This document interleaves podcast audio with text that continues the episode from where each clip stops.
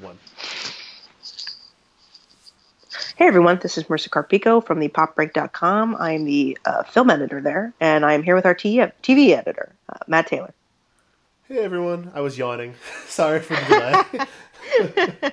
I was like, Matt, are you there? it is early Saturday morning, people. Early by like 11 o'clock.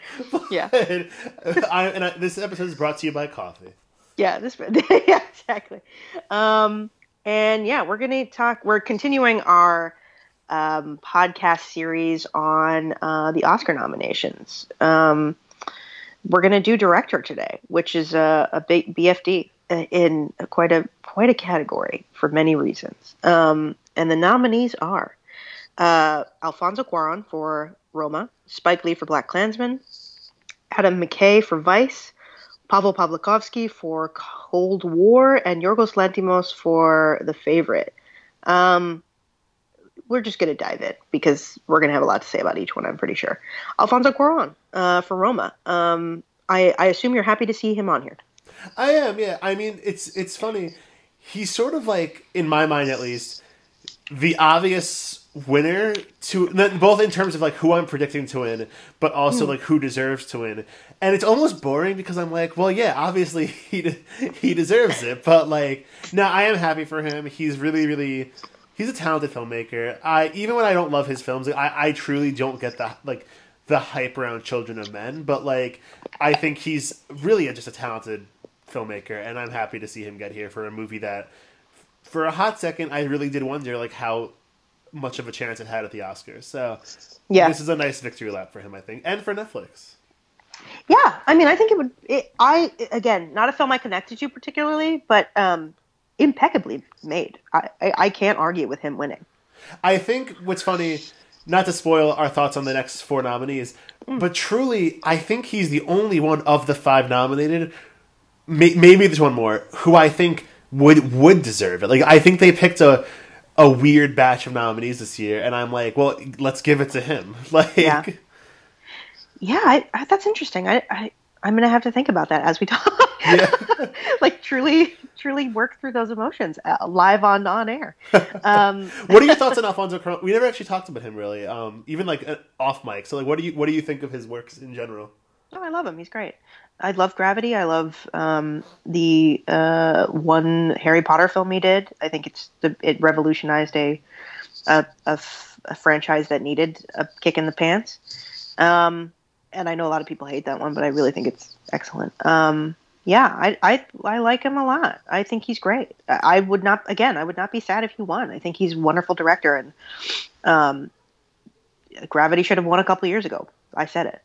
Uh, like for Best Picture, it, it's a, an incredible piece of filmmaking. Um, it is, and it's a shame that the narrative around that became like it's only good in the theater because it's not. It's really, really good.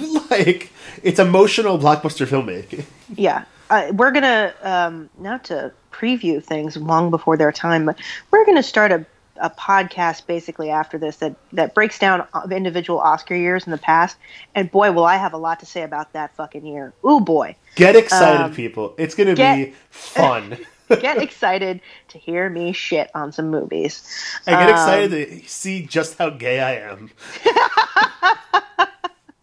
Love it. Um, so the next one is Spike Lee BlacKkKlansman, which I, I you know, listen again. I've said it um, on other podcasts within this series. I think Chi-Raq is my favorite of his modern works, um, and I think there are times when this movie gets away from him, but he's a great director, and if it's for his career, I, am not gonna get. I'm not gonna get mad. I'm not gonna get mad. Yeah, I low key want him to get a career Oscar. Like it's it's so insane that he he has never even been nominated for director. I mean, like he's so fucking talented. Even his movies that aren't great have such life to them. Yes, I'm like like how could you not want to celebrate that? Like he he is a really gifted filmmaker. I've truly only seen one film of his which is his old boy remake, which I think he's disowned at this point. Um, hmm. That I think is truly bad, and like I think he's just great. And with BlacKkKlansman, you know, th- this is we're going to talk about Vice in a minute, and I mm-hmm. think both this and Vice are doing very trying to do very similar things of like mm-hmm. offering this very energetic shot of um, snapshot of history. and he pulls it off so much. It feels almost, and this is going to sound like a diss, but I don't mean it that way.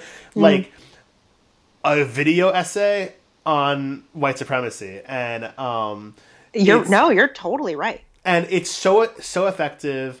And I think a big part of why that why it feels that way is because of the editing as well, like not just the directing. But you know, he did. It, it's a really phenomenal piece of filmmaking, and I hope, like you know, I think Alfonso Cuarón what, what what he's doing with Roma is like a technical marvel and like kind of like a kind like a low key landmark. But um, Yeah, yeah. But what Spike Lee's doing is really incredible, and I would love it if he won. I hope he takes home an Oscar on Oscar night. He deserves it. Absolutely. Yeah, like Cuarón's film, th- it's interesting to put these two in comparison to, to each other specifically because they're such different ideas of uh, what to do with a film. Basically, like Cuarón's is all about these long takes and this huge, fra- like wide frame and, and really deep focus um, for basically the whole thing. I mean, there's always so much going on in his frames, and it's about like putting together a story from what seems just like the um, not even a story but like a, a, a it's like a like a film basically something compelling to watch from basically just like letting life unfold in a in a strange way in in a big picture sort of way in this epic scale and Spike's he's dealing with a what what is really a pretty epic story realistically with you know a, a, a black cop pretending to be a white guy um, and joining the the KKK. Um, but his his view is very like personal, but also you're right. There is a video essay about uh, white supremacy, and they're like the the scene I always think of of like as being the best in the film is the the A Birth of a Nation section. Oh yeah, absolutely. That is Yeah. that is such good filmmaking. I mean, like genuine chills thinking about it. Yeah, I, I mean, I was sitting in the theater thinking like, it what an unbelievable, th- uh, just like moment in history and filmmaking to see him talking about Birth of a Nation, what it means, and which is something so academic and like really for film history people, but like he's putting it in a larger context for people who don't understand like what it meant and like making it accessible to like people who didn't go to film school or whatever. No, Um, yeah. Um, I watched it with my parents over the holidays, and Mm-hmm. um, my parents are not film people. Like, especially like my mom is like does not really care about movies whatsoever. She had never even heard of Birth of a Nation before watching Mm-hmm. BlacKkKlansman, and like was just like it's like she was like riveted by that scene and was like so deeply disturbed by it. And like when Yeah. Harry Bela, it's Harry Belafonte, right in that scene, um, Mm-hmm. when he's talking about um, like whatever president at the time like invited like had the screen at the White House. It's like it's chilling and very like sad and um Yeah. just it's such such good feeling. He did an incredible job. Am I am I convincing myself that Spike Lee deserves best director like on air actually? Maybe.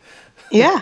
Yeah i can't right. Exactly like i just that scene alone is so good. And also just to have harry belafonte on that in that screen uh, uh, in that scene who is such a like a, a, a, paragon of like black people in cinema and is is one of I mean I, I love Harry Bel- I saw him he's in Carmen Jones which is one of my favorite movies of all time.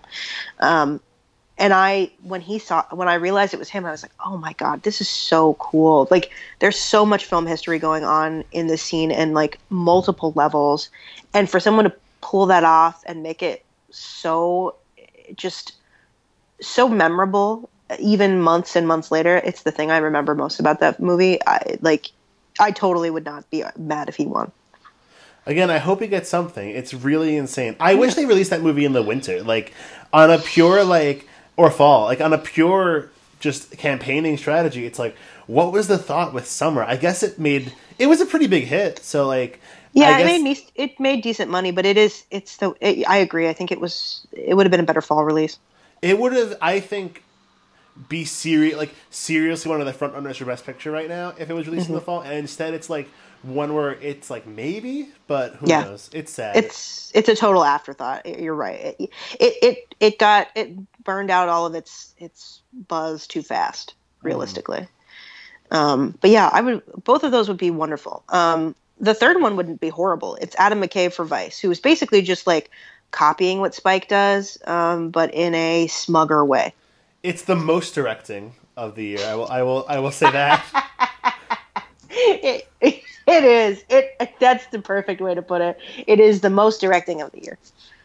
It's just like I don't know. I mean, like like we were just saying, he's making a video essay also, but it's so like you know, if this was like a YouTube video without any major actors, like the comment section would just be like, "Well, yeah." Like it's like I don't I truly don't I've said this so many times. Like I don't get what he's going for with this movie. Why he thinks what he's sharing is so revolutionary. And Yeah. I granted I will again totally like we, we discussed this in the episode when we actually reviewed Vice. Um Big Short worked for me on some levels because I um don't understand like Wall Street and the stock market or anything like that. Um, like I know politics very well, and I'm very well versed in like current events. So watching Vice to me was like low key infuriating because I was like, why are you acting like this is all like things you, you uncovered? But like, so your miles are vary, and if you don't really like, I've heard all these people saying like, oh, like my friend group or like I was surprised by this information. And I'm like, okay, cool, but like. Yeah. I wasn't, so it doesn't work for me. And I'm maybe that's like a fault in my view of the film, but um I don't know. I just I truly think it's like is there anything that revolutionary about this filmmaking in here? He's made better directorial choices in his like mainstream comedies, I think. Yeah. No, I think um, I, that was my problem with The Big Short is because I do uh, like I follow all that financial stuff and was pretty well versed in, in all of what was happening. So it was bizarre to me that everybody was like, "Oh, it's so it so cleverly tells you how this works." I was like, "Does it? Like it's it's really not that hard. Read a fucking newspaper, you fucking idiot." um, like it's just more like both of those those reactions, like enjoying those his films to me his more commercial his, his more recent work not not the like comedies is about like they only have mileage if you are not aware of what's going on and that speaks to you more than it does to the film like that's a fault in you not a not a, a, a an advantage to the film do you know what i mean mm, No, yeah, it's it was sort of thing. Like, I don't know. I, I just think it's so in both films so condescending the way he does it, and it's Yeah. I don't know. It just rubs me the wrong way. I actually look back. I just got it up. Um, I didn't even nominate him in my personal ballot for The Big Short, which I did like more. Like in, in Mm-hmm. Best Director, I, I his directorial style with these like prestige films just bothers me on some level. Yeah. Even though I did like The Big Short. Um, yeah it's so smug his directional style really he he's just I don't know. You know, his best directed film is honestly Step Brothers. Yeah, Step Brothers is great. I love Step Brothers. When he, you know, like, it, it, what's his name putting his balls on those drums is iconic. That movie is a genuine com- comedic masterpiece and like truly disturbing.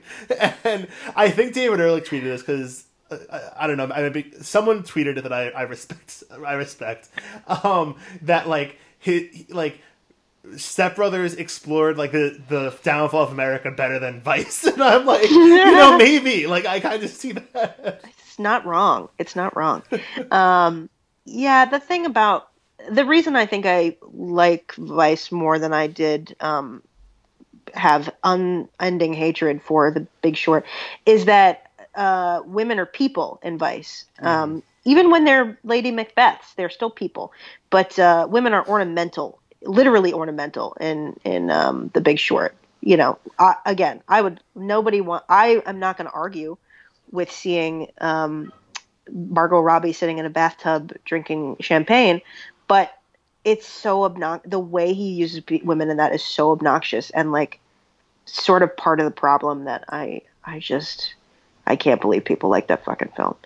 Um, the next one is Pavel Pawlikowski uh, for Cold War, which was a shock to everyone. Um, Except beau- credit where credit's due. Kris Tapley, um, who was one of the best Oscar predictors I think out there, called it like in December, and I remember reading that article and being like, "What is this weird hot take he has here?" And then when they said, Yeah. "I'm like, damn, I can't doubt him." Like, yeah, yeah. that was a, it, and what a pleasant surprise, honestly. Yeah, it's a very, I, you know, I, I I was colder on it than you were, but um, it's I can't argue with the directing.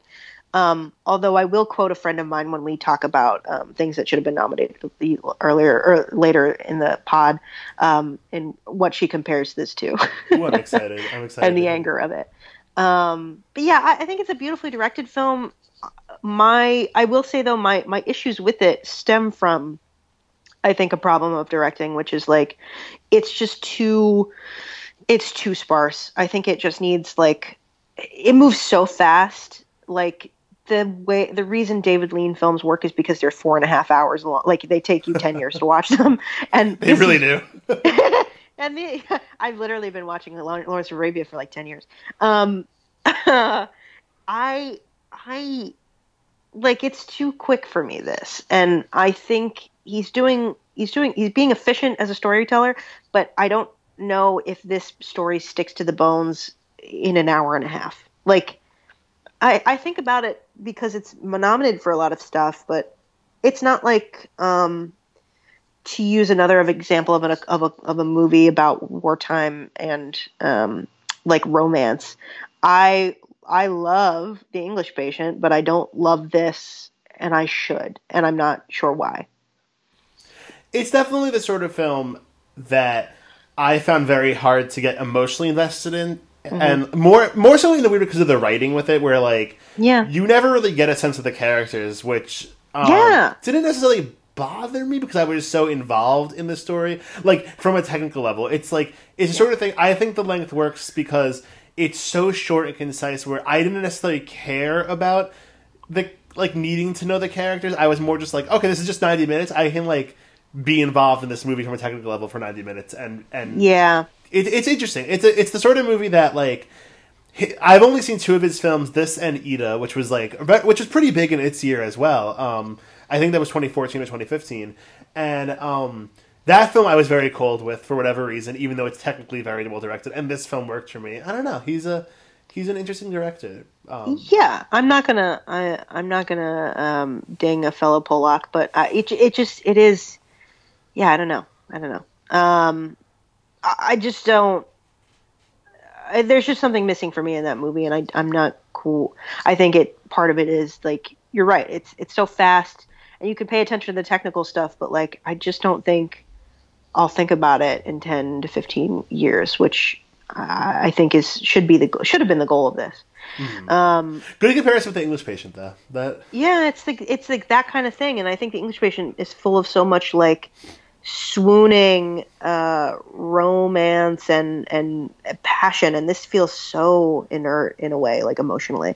Um, we are so overdue for another swooning historical romance. Like that's what I am saying. Yes, I we agree. need that. Ugh. Yeah, um, it's the favorite. No. um, speaking of no, uh, the final person nominated is Yorgos Lanthimos for the favorite, which I I cannot believe. Like three years ago, me would have been like this fucking lobster guy. Um, but I liked the favorite a lot, and it's and it's great. I love it. I, I, wouldn't mind if he won. So my thing with I love the favorite as well, but um, the funny thing with him being nominated for this is that I think the script for the favorite is so good, where like what makes that movie work is almost nothing he brings to it. And I think he ma- it's a very well directed film. He does a fine job. I don't think though comparing his filmography or I've never seen any of his um Greek films, but um his mm. English language films um I don't think he evolved as a director in any way from those films. I think for just he finally like stepped away from the like the the typewriter yeah. was like oh, like I'll work with someone else's script, and that's what made this click for me. So like, not a bad nomination, but I just yeah. think I don't think this is like a a directorial showcase. Weirdly enough. Mm. I I mean, you're not wrong necessarily that he hasn't changed his style or anything, but I don't I don't think I I think part of the like skill of being a director is like realizing your weaknesses and, and then compensating for that. And, and, he's finally done that with this. And, and realistically he has to make a lot of great choices here. I mean he he helps he gets these great performances out of these actresses who are already good but like mm-hmm. you know he's willing to they he must have created a set where they were willing to go that so far. Um, he works like, very well with rachel weisz um, right right. she's and the he, best thing about the lobster yeah, yeah. There's no there's and there's a lot of bad things about the lobster. Um, like and and realistically, he has to say like, I want this costuming person and and, and I want this sort of grimy stuff and I I want these fisheye lenses all the time and so I I actually don't I, I would. I think he's he did a nice job with this, eh, eh, despite not Mike liking most of his work before this. Um, I actually wouldn't be mad at him winning. The only one I'd be mad at is, is Adam McKay. Yeah, no, that's true. I would not care about Yorgos winning. It's just more like I'm more just like he didn't make my ballot, and I was like that was my mindset of like, oh, I think the script will make that movie work.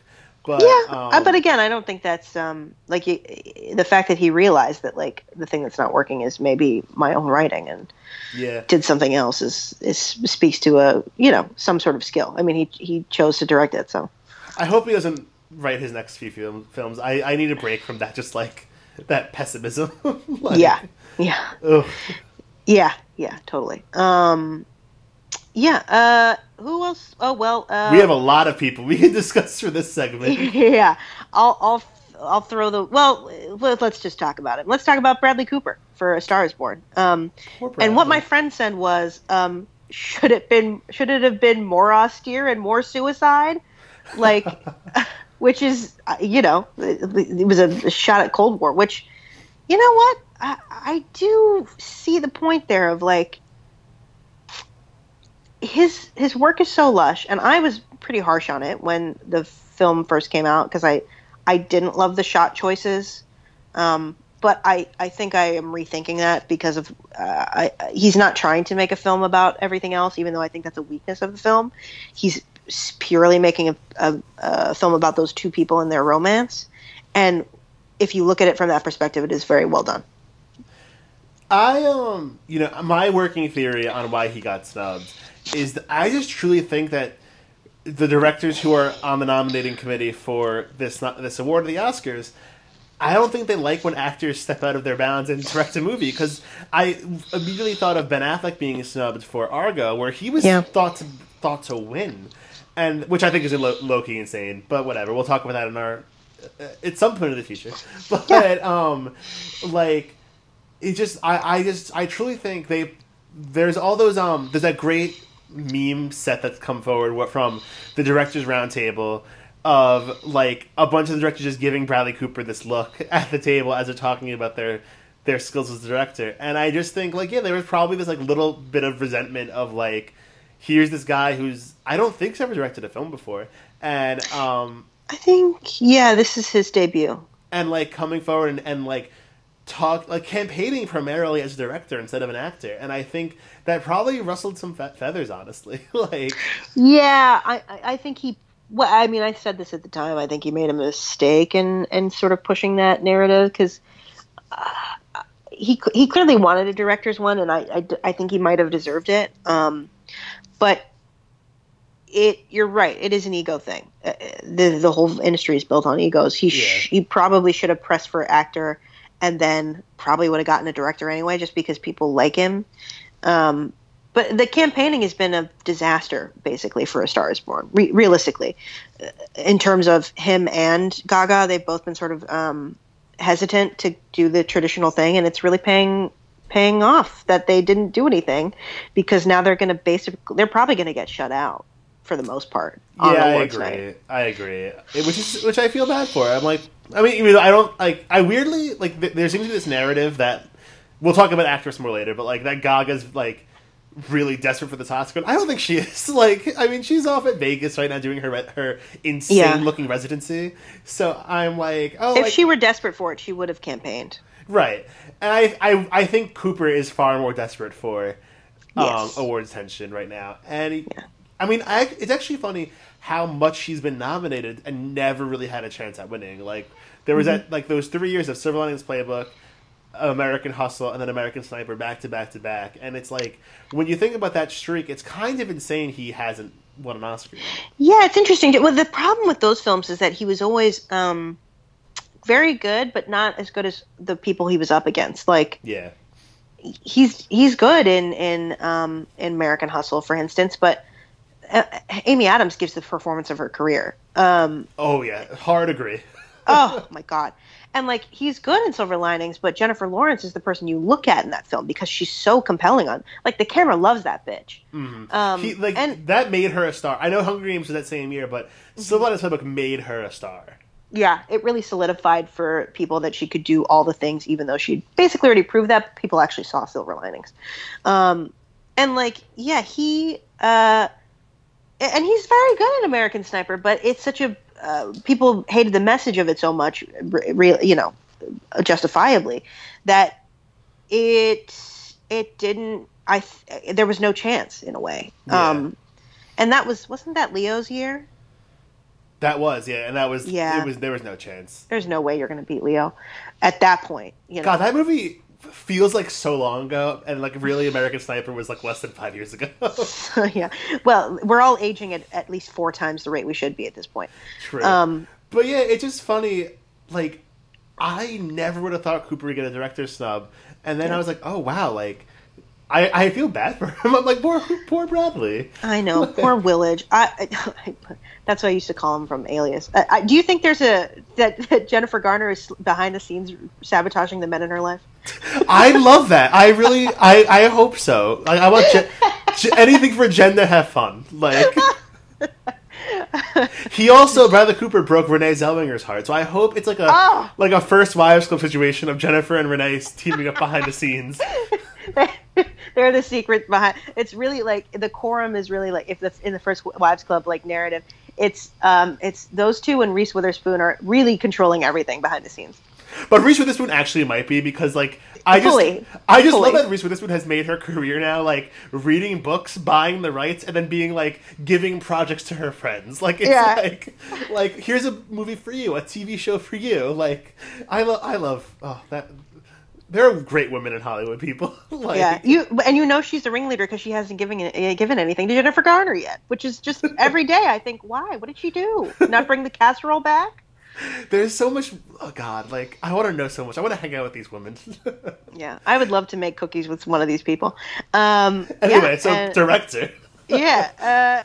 Uh, who else? Who else do you think got snubbed? Well, uh, I actually wanted to talk. Um, there's that the whole narrative now again um, on Twitter that I've been seeing a lot, where a lot of people are justifiably saying that like, oh well, another year of directors and no women nominated. Mm-hmm. Um, okay, yeah, Greta Gerwig was nominated last year, but I was gonna say before Gre- before Lady Bird, like it's like you know it's, it's not a secret to say like there are so few women that have ever been nominated for best director and yeah. then there's that horrible counter narrative every single year from like the bros of film Twitter who don't want to ever be perceived as sexist, but are like, well, did women do anything this year um, in the director's chair? And that is leading me to my long way of introducing that Marielle Heller, in my mind, is one of the biggest snubs of the year for Can You Ever Forgive Me? Because people, I think, truly don't get the genius of how she made that film. Like, that movie is so just like in this very particular tone of like funny but tragic. And I think yeah. it's incredible with the way she sets that film in po like like I guess you could say post AIDS crisis New York, like maybe like the tail end of the AIDS crisis, and um, like so many people don't get that that's what she's doing with that film. Like it's so subtle in the way she does it, but she makes this one of the best queer movies I think in years. I know a lot of queer critics say that, and then a lot of people don't even realize it's a queer movie. Like I've heard from numerous people who didn't realize that the character Jack has um, AIDS until the credits because um, it's so subtly handled, and like mm-hmm. people aren't used to films that like deal with heavy topics like AIDS without it being the forefront. So I just yeah. think what she's doing as a filmmaker is so incredible. And also as a she's a straight she's a straight woman.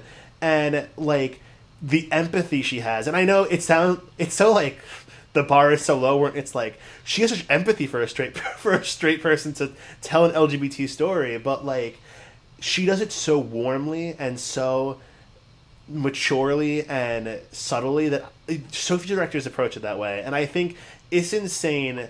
I think anyone who's saying that what like what women like that woman didn't bring anything to the directorial table this year.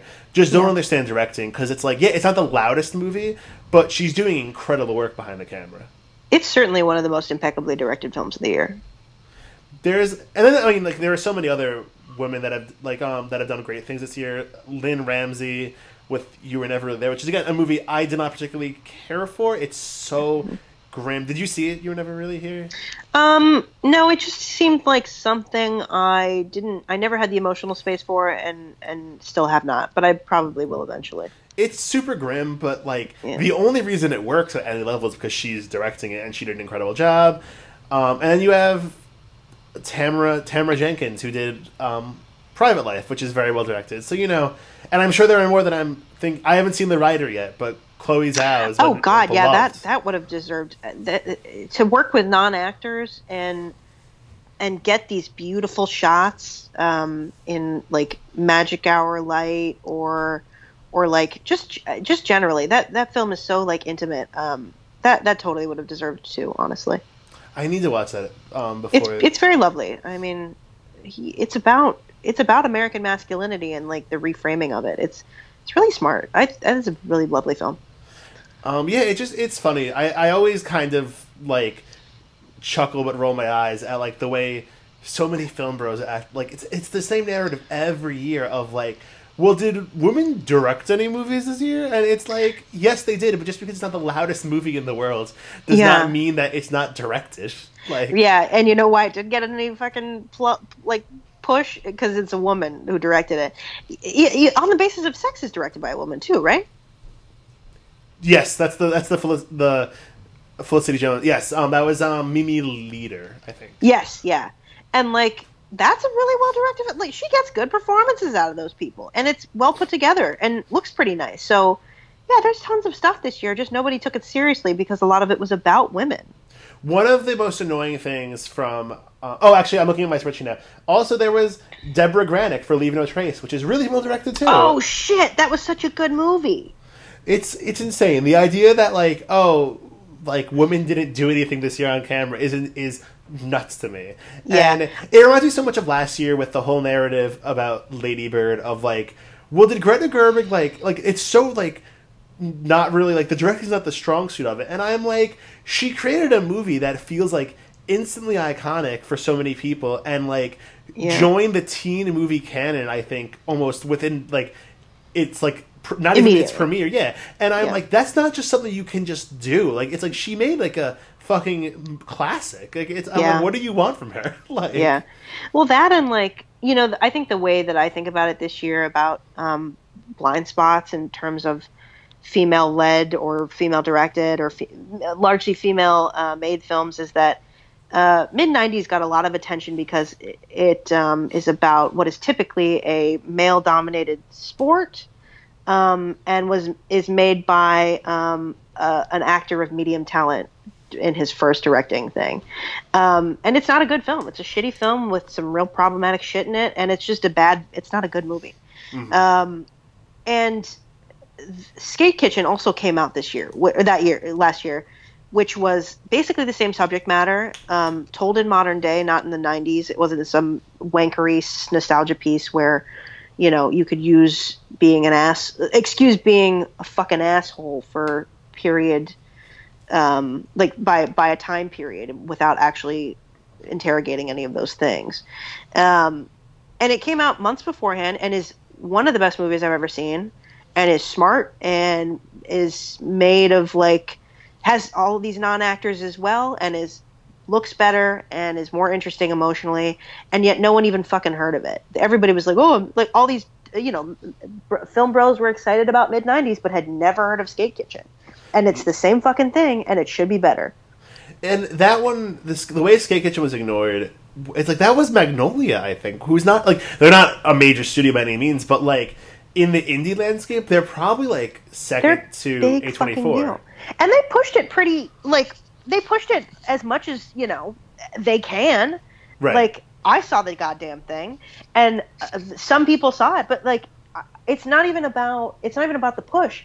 It's about people wouldn't take it seriously because it's about like the people who should be watching it would not take it seriously because it's about female sk- uh, skaters and not um, not male skaters. It's not nostalgia for them, so it doesn't matter. Like it wouldn't even register because there are people who had heard of it, they just ignored it.